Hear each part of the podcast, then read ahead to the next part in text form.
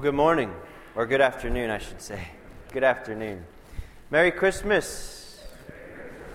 It's a great celebration as we enter the church here. God is inviting us to ponder this amazing mystery the mystery of the incarnation. As we just heard in our scripture reading, the Word became flesh. You're a thinking people. You can think, you can sit here and kind of ponder with me and reflect with me and hear these readings and start to make sense of these readings and ask the Holy Spirit to help us to give us light. As, as we just heard, the, the word is the, the Lord is the light. The, the word is the light. God's light's coming to us today. He wants us to, to, to know where we are in His plan. And so I was praying this morning about today's Mass and the scripture readings, and I was praying at, with the manger, at the manger, and what came to me, the Lord put on my heart, is, is He is a warrior baby. He's the warrior baby.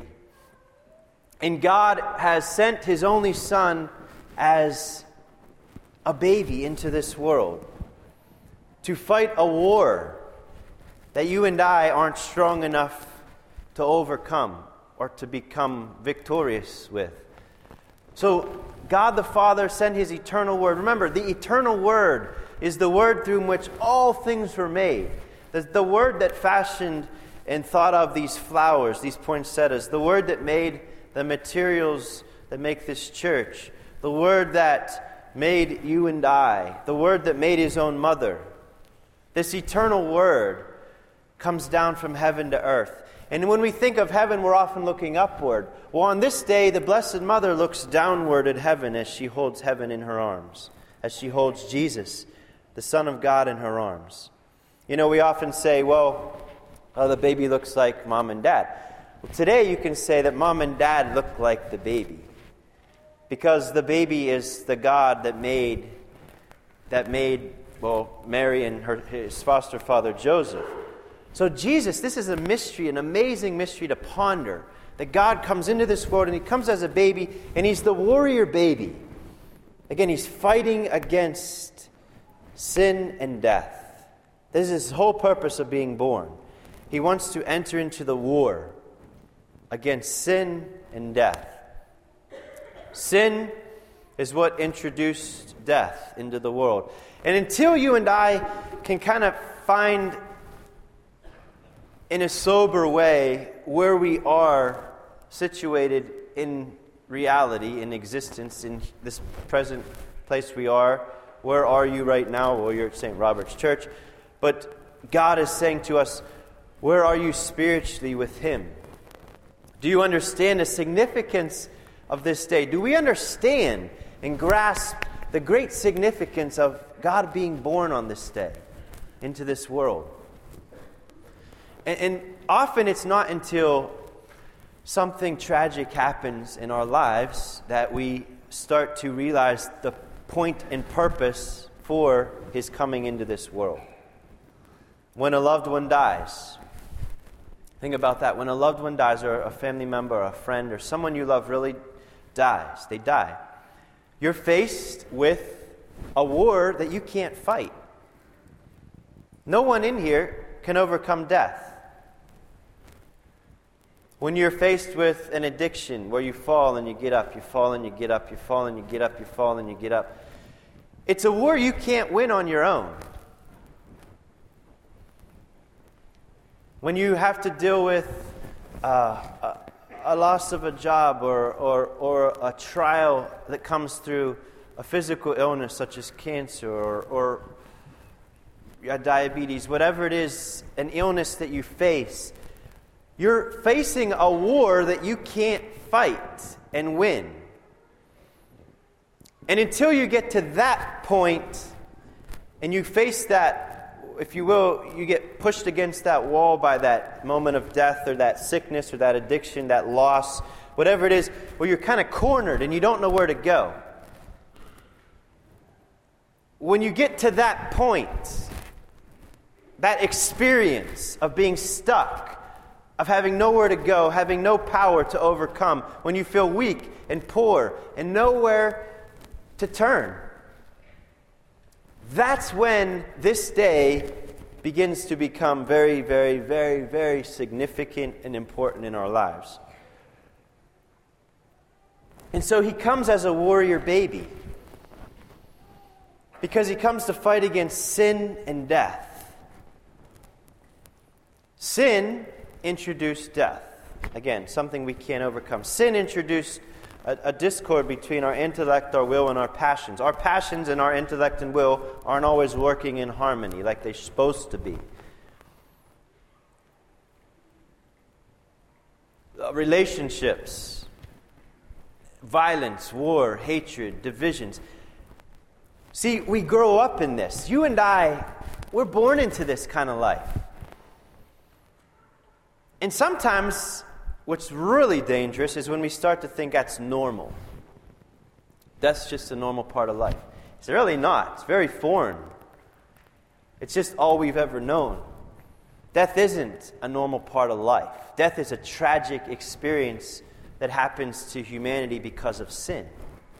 Divisions in families and marriages, and uh, these aren't normal things. How we fight and struggle to say no to the chips and the cookies it's not normal. it's, our experience, we're used to it. But again, this is sin.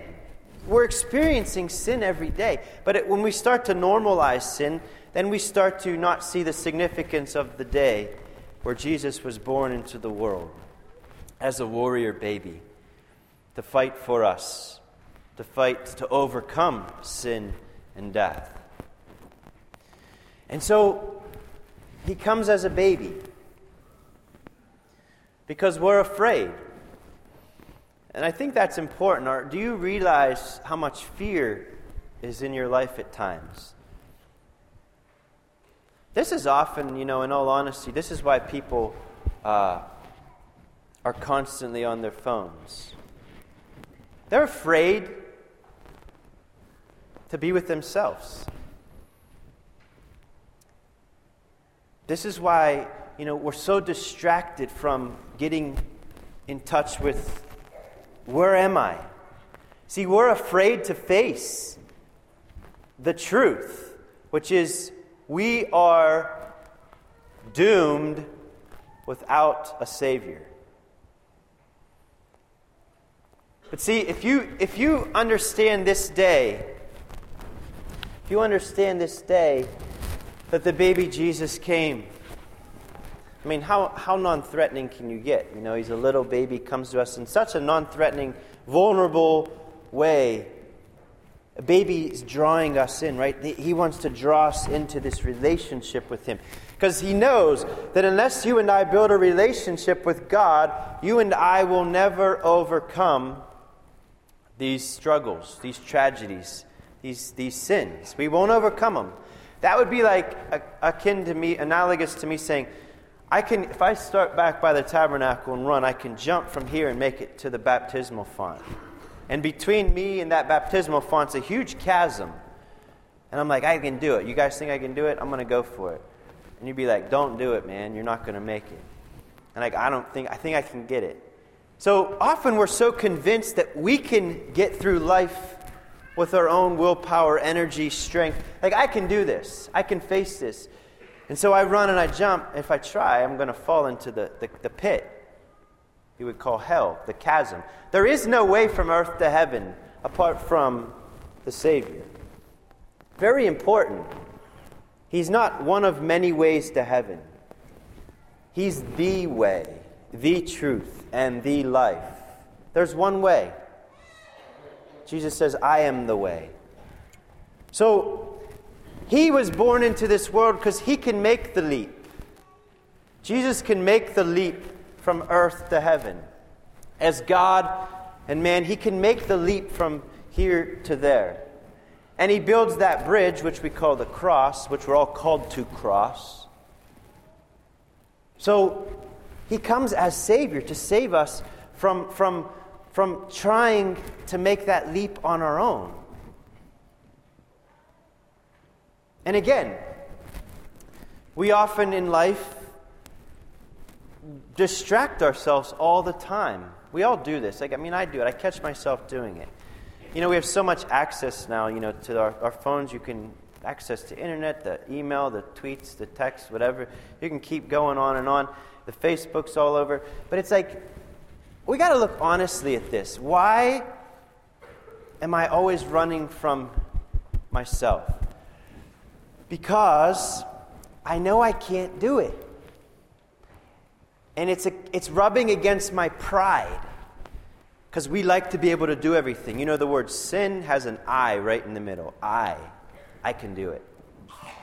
Well, it's healthy for you and I. If, if, you're, if you're healthy mentally, emotionally, spiritually, you're going to say, I can't do it, but you can.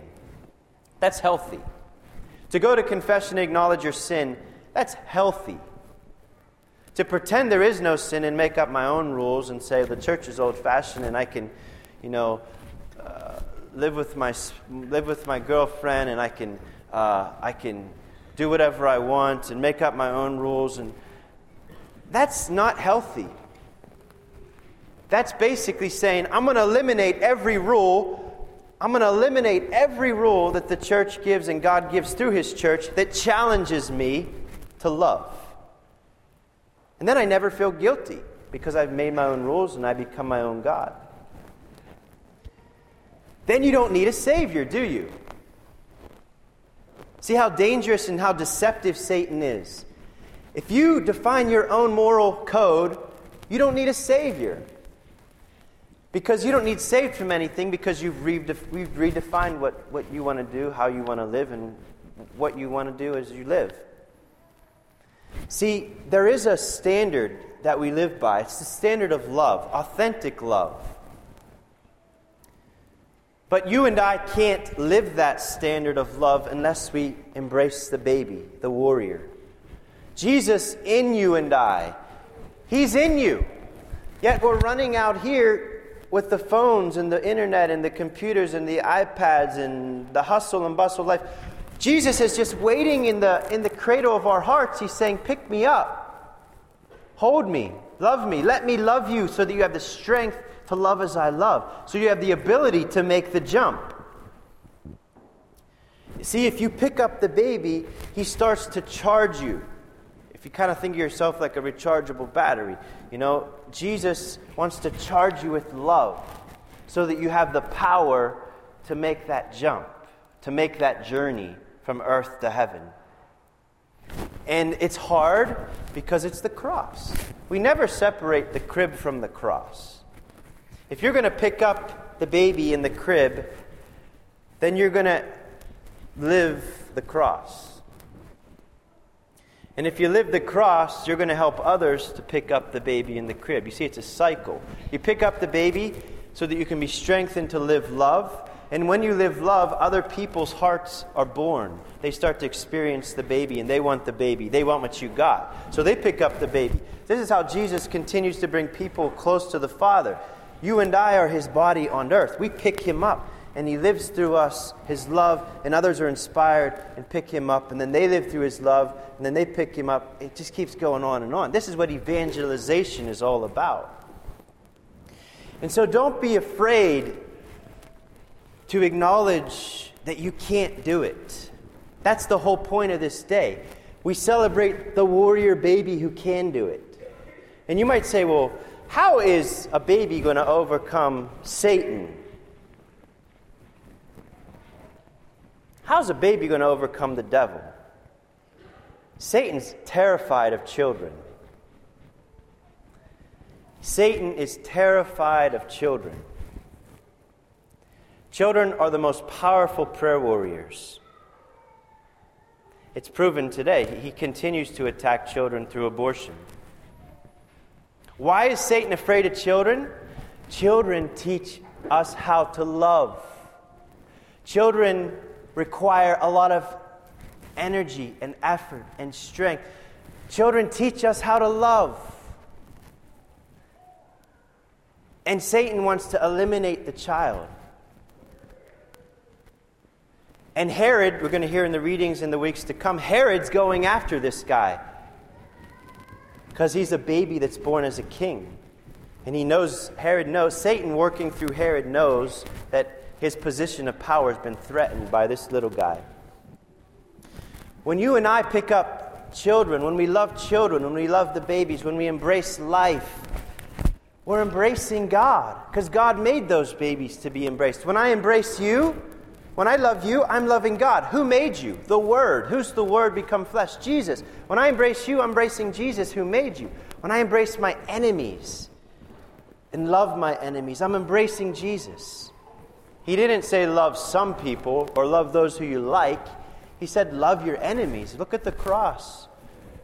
It's inseparably connected. The crib and the cross are inseparable. And so, this is a great, awesome mystery for us to ponder that we all can look down. Because of this day, we can look down into our hearts and we could see heaven. Do you take time to go into your heart and find heaven? Jesus is there. And Jesus will give you the strength to live a, a sober life, meaning, Lord, I know I can't do this. It can save you a lot. We can save ourselves tons of heartache by just admitting right now. And it's kind of like AA. I look at the church like a big AA meeting. You know, I'm a sinner. We acknowledge we're sinners and we seek a higher power, and our higher power is Jesus Christ. We turn to Jesus, and we are, that, that's just healthy psychologically, mentally, emotionally. That's just healthy. The Catholic genius of our faith is to make us more human, make us more healthy, make us more purpose filled people. So, as we continue the Mass, I'd like you to celebrate this Mass as if it were your first and last Mass. Every Mass we celebrate, the approach we should take is this is my first and my last Mass that I'll ever celebrate. And when you celebrate their Mass, you're saying, Thank you Eucharist means thank you. Thank you, God, for giving us the baby warrior that can overcome and help me make the jump from earth to heaven. Thank you for giving me a sober mind to know that I can't do it on my own. Thank you, God. And finally, on behalf of the Catholic Church, I wish you a Merry Christmas. And also, on behalf of the church, I ask all of you to forgive the church. If you've been hurt by the church, I, as a priest, stand here before you and I want you to hear this. I apologize. I'm sorry that you were hurt by the church. If, you were, if anyone was ever hurt by the church, this is a time of new beginnings. This is your home. Welcome home. This is your home. This is your house. This is where you find the baby Jesus here at church and you rediscover the meaning of life and it, you go into the world as a warrior with the baby Jesus. Don't be afraid of the high standard that the church holds us to. That high standard calls us to our knees to ask for the power and grace to live the high standard. Let's not lower the standard so we can do it. Let's let God call us higher by His grace. And so, Jesus, we love you. We thank you for coming into the world to save us, to give us hope, meaning, purpose, vision, happiness.